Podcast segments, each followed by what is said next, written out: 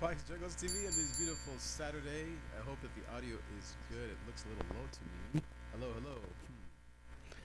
Let me see here. I think the audio is not quite right, is it? Hmm. Sometimes when the computer resets like it did recently, it has to do its thing. Okay, I think that is working. Okay. Let me check the stream really quick that there's not a lot of buzz or noise or hiss on your end. On your leave me a please a comment. Leave me a one if everything is good in the chat, and I will know what's going on. Okay, let's see here. Yep, it's sounding good. Okay, excellent. Well, thank you so much, guys, for being here on this beautiful Saturday morning. It is Ask Me Anything live stream with Coach Future Dr. T Rig. So I am, by the way, working on my doctorate.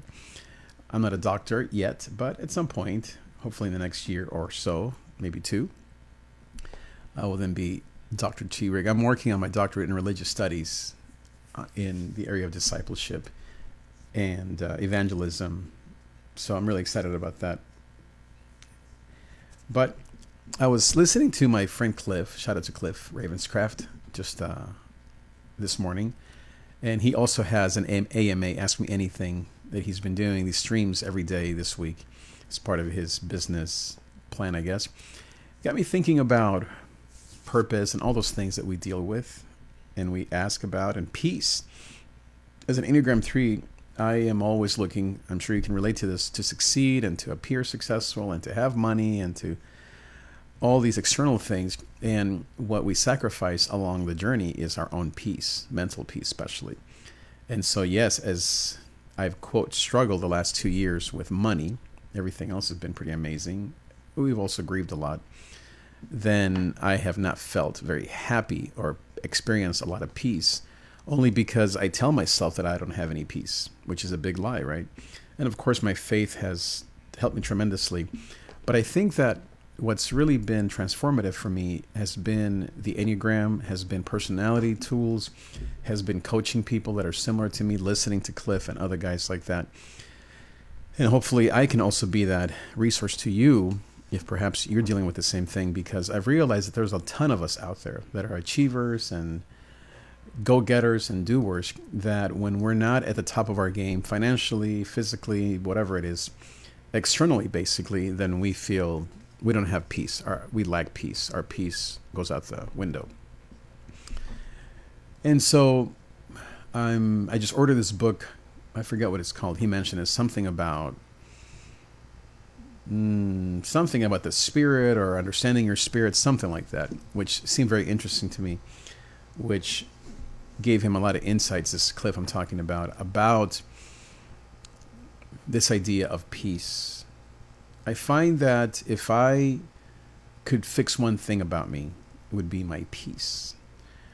To experience peace, no matter what my circumstances tell me, no matter. Now, as I've said, I have lost my uncle. I lost my father in law, who was a mentor, father figure, my mother in law, uh, a job. My wife lost her job two years ago. We had the pandemic. Our beautiful Daisy, the dog, is not well.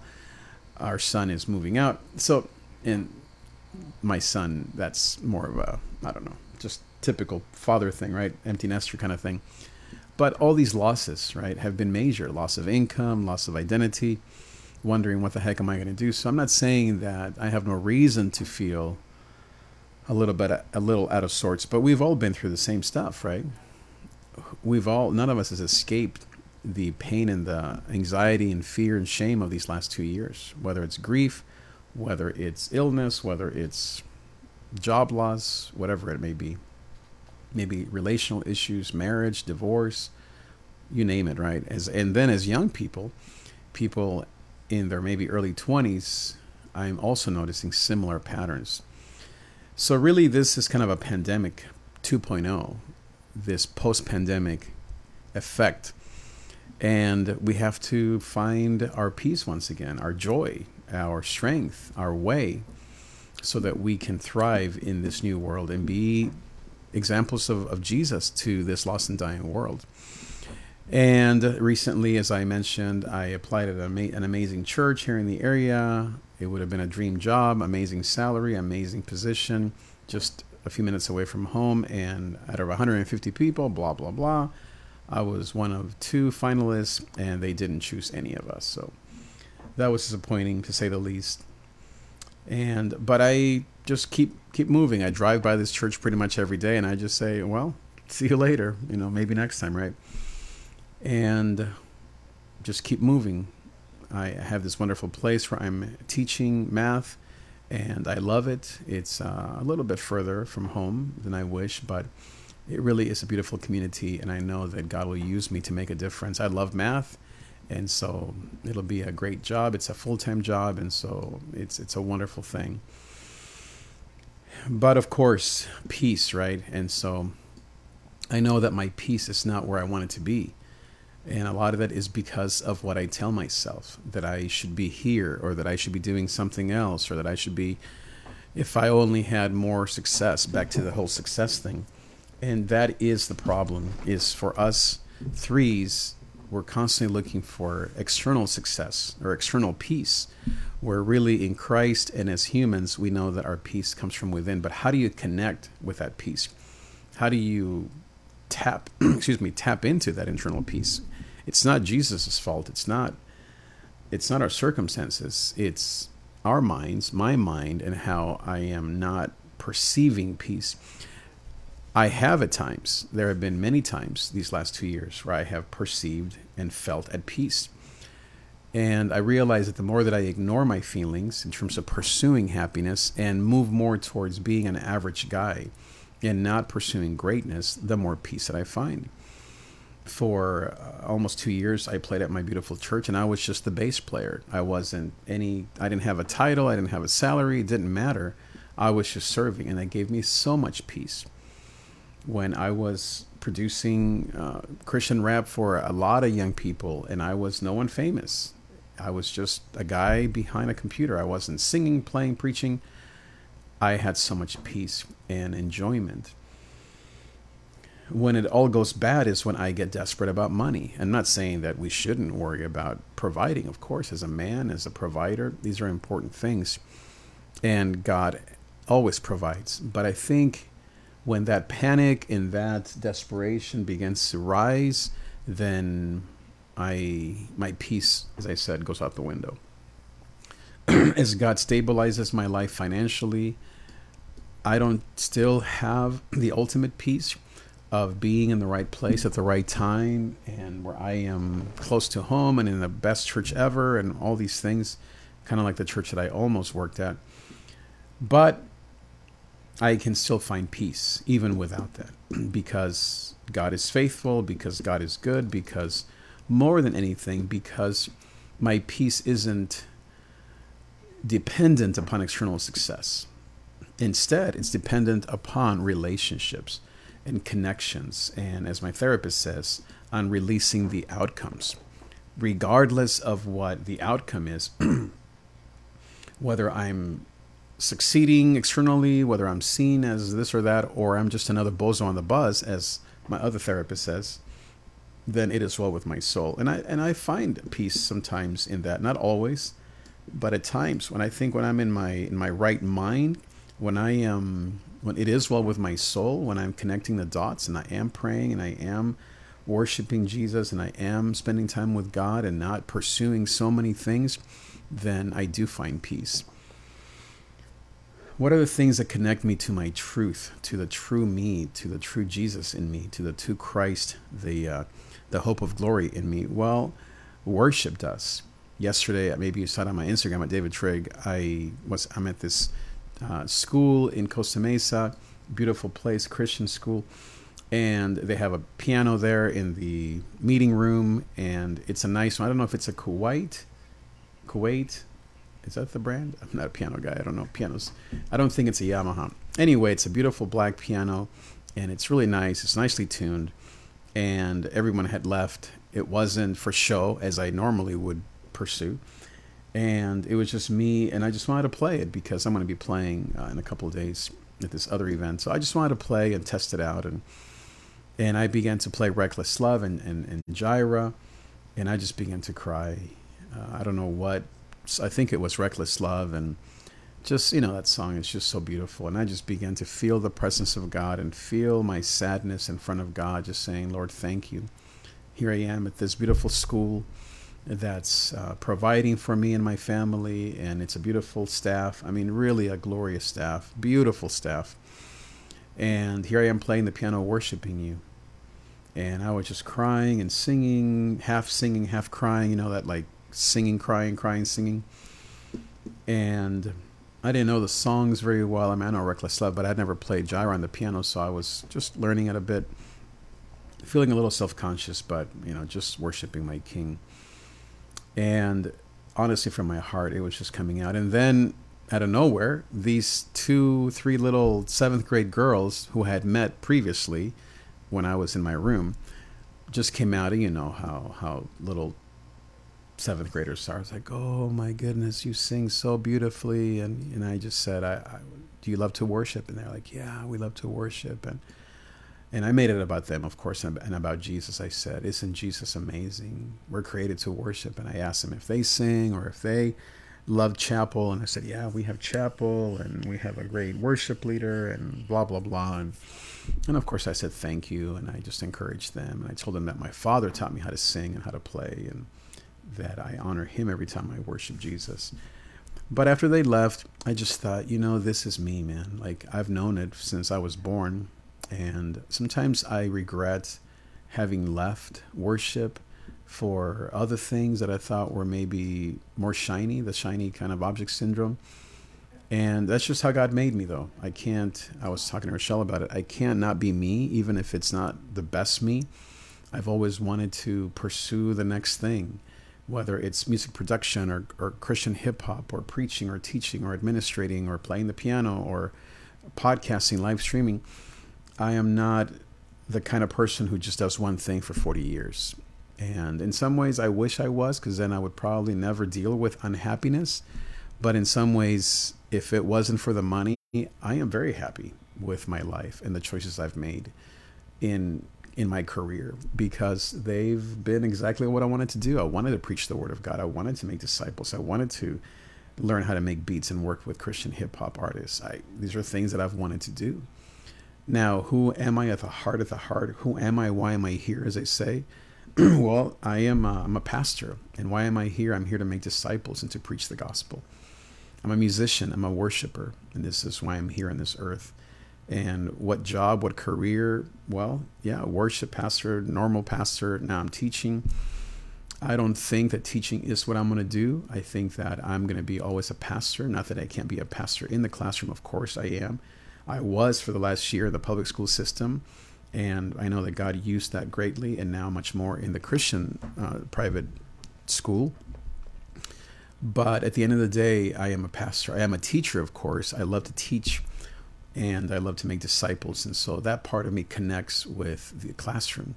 But I know that there's a passion for the church that I carry in my heart and for worship and for disciple making and for teaching the Word of God. That's why I'm getting my doctorate because I, I want to learn more. I want to keep learning. I think I'm going to do my doctorate in the topic of mental health and Gen Z. Gen Z, right? Yeah, the young kids. And because that's first who are the people that I love the most. It, it, certainly, it's that age, you know, the 20 somethings, uh, high school, college, that age. I love that age, no matter um, how old or how young I am. That's just simply the age where I got shaped and formed and saved where I made the most mistakes. And that's the uh, area. And then, of course, mental health. It's something so dear and near to my heart that, of course, I want to help young people that are in that Gen Z uh, generation to, especially in the church, males most of all. Again, young men like me when I was that age that had nowhere to go. And today, the church doesn't talk about these things. Preach and read the Bible and go to church and serve and do, do, do, do pray, go to the altar, all great things that I believe in. But you need, especially this younger generation, conversation, understanding, uh, wisdom, uh, someone who knows. That's why I'm a certified mental health coach through the Orange County Health Department. I went through a three day, three weekend training on how to be a pastor that understands how to coach and how to counsel not as a therapist. I'm not a therapist. I'm not a doctor. I will be a religious doctor. But anyway, but how to help, especially young males, but young young people in, in general, to understand what they're dealing with. And so one of the books that I use is right here, Hope and Help for Your Nerves. It's a powerful book that I recommend. And Anxiety Now. I also use for those who are older another book called The Happiness Curve for people at midlife in their 40s, 50s, and a ton of other books, including the Enneagram, which is a spiritual personality test that's very, very insightful and spiritual. And uh, of course, just my own experience plus a million other tools that I have gained. And so these are the things that I do. I have a couple clients that I love to meet with and help. I also do these live streams, I coach. I, of course, produce music. But at the end of the day, I love Jesus and I love why am I here and, and uh, who am I? Why am I here? Who am I? I'm a child of God. I'm a Jesus freak. I'm a man of God, man of the cloth, a religious man a man who loves Jesus. And why am I here? I'm here to make disciples through worship, teaching, coaching, streams, etc. First to my wife, and uh, that's really my first priority: to love her, to lead her to Jesus, to pray over her, to to pray at night with her, to wake up in the mornings and pray together, and then to our children, who are now, of course, 24, 2, and 20, 22, 20. And yet, of course, they need that. And we've done this since they were born, even before they were born. And when the grandkids come, good uh, Lord willing, God willing, then great. And and then of course to any young person, uh, child, kid, um, this job that I almost got was a families pastor. And man, I was just so excited to be able to influence a whole generation from children to youth to perhaps college to, and to their parents for Jesus. And uh, it would have been a great anyway. So my point is that God is opening my heart way beyond the stage and being in on, in front. Not that I don't love that. I do love to stream. I do love to play the guitar and sing and lead worship and, and teach the Bible. But it's not about the stage. And as I as God provides financially and as He's doing that every day, every every month, then my peace is I can find peace once again. But as I said, I'm trying to find peace without the external success, find peace just because it is well with my soul. And even if our beautiful Daisy the dog, you know, just doesn't doesn't survive this thing, she's dealing with some uh, some issues, some tumors and such. That it is so with my soul, even if my beautiful son goes away to college, which come on now, right? That's normal, not for us Hispanic males. Anybody know what I'm talking about, right? But anyway, it is a part of life that it is well with my soul that even though my beautiful father-in-law all this stuff right and as my therapist says just give myself t- give myself time and as my other spiritual mentor spiritual director says you're just barely coming out of surgery and that's how i feel it's only been two years since the um, my last church and it's just i'm just getting out of surgery and i feel uh, uh, because i kept asking my therapist am i ready and he said it's not about being ready he said think of elijah Elijah wasn't ready. God made him ready, feeding him, giving him water and food and sleep. And then, of course, speaking into his mind through that so small voice. And Jezebel really screwed him up. She really did. And in some ways, my church really screwed me up. And of course, I also made mistakes. And so it's not just a one way street. I learned a lot. And um, and but Jesus will make me ready. When He calls me, here I am, Lord, send me. And right now, He's called me to teach math at a uh, at a beautiful beautiful school, and so that's what I'm doing. And so, thank you, Lord, for this opportunity. That it doesn't matter whether I'm on stage or preaching or teaching or singing or not, or if I'm doing math with seventh graders or eighth graders, it doesn't matter. God is still my peace and my body's still catching up. My body has been through a ton. I still have some gastrointestinal kind of pains uh, a little bit, and I'm still out of shape.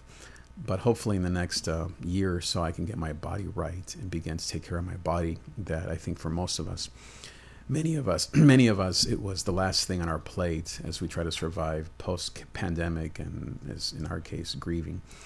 And this is what happens, right? For us at this age, our parents age and they go through challenges and they do go and, and they go be with Jesus. These are painful things that happen to us at midlife.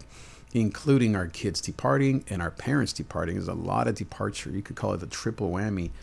Our career departs because we're no longer, per se, the people we used to be, and yet we don't know where we're headed. Our parents are dying, aging, and our kids are getting older and leaving. So there's a lot, a lot of turmoil. It's not unlike 20 year olds, what they go through. Maybe as they graduate college, they can't go back to high school or college. They don't know where they're headed, and um, they're growing up. And am I supposed to get married? Where's that man? Where's that woman? I don't want to get married. Where's my money?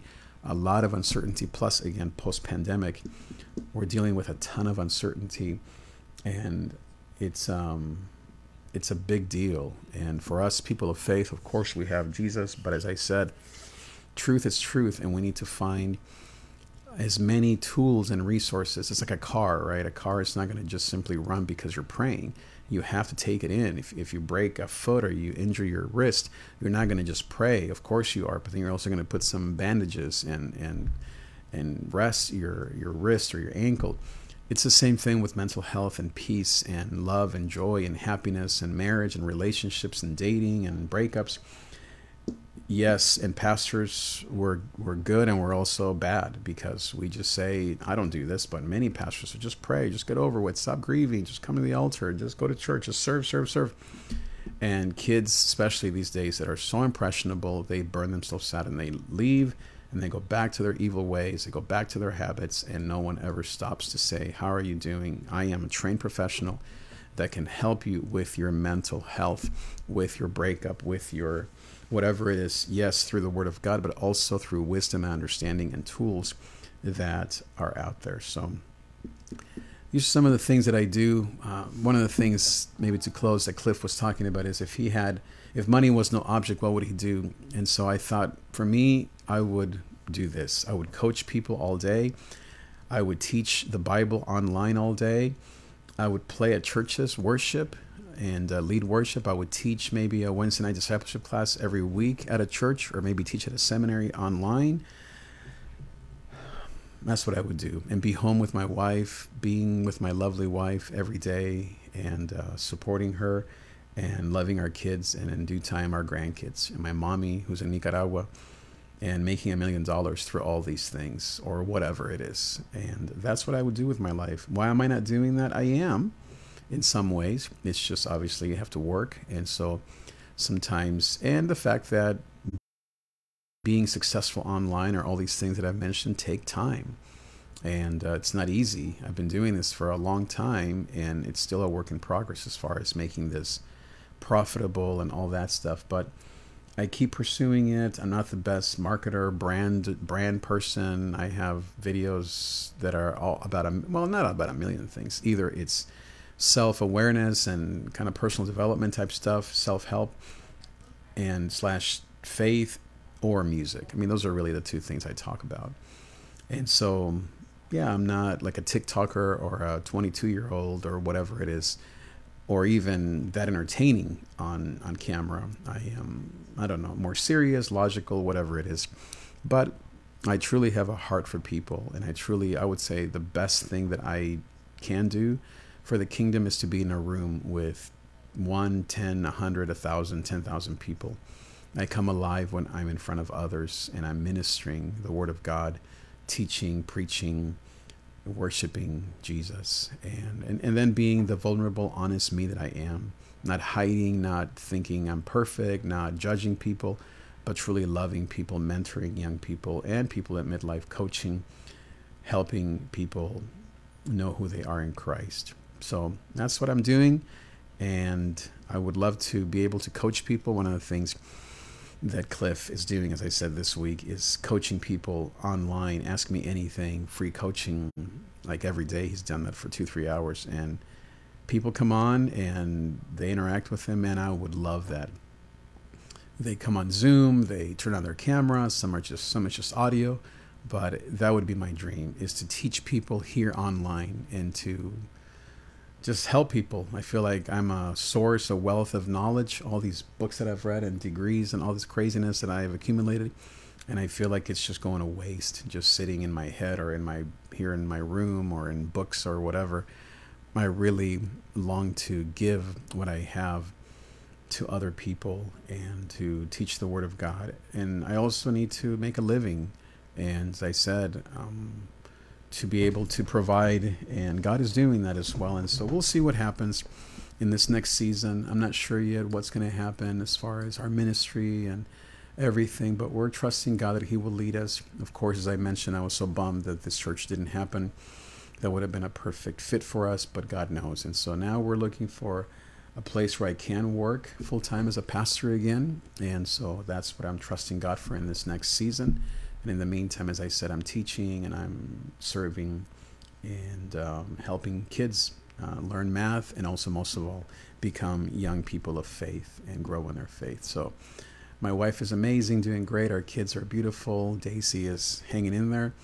And my mommy's great. And uh, our grieving is ongoing. And my wife and I sat this morning and talked about Dad Baker this morning and shed a few tears and continue to grieve and to process his loss. So I'm here for you. I love you. Thank you for being here. I'll see you next time. Adios.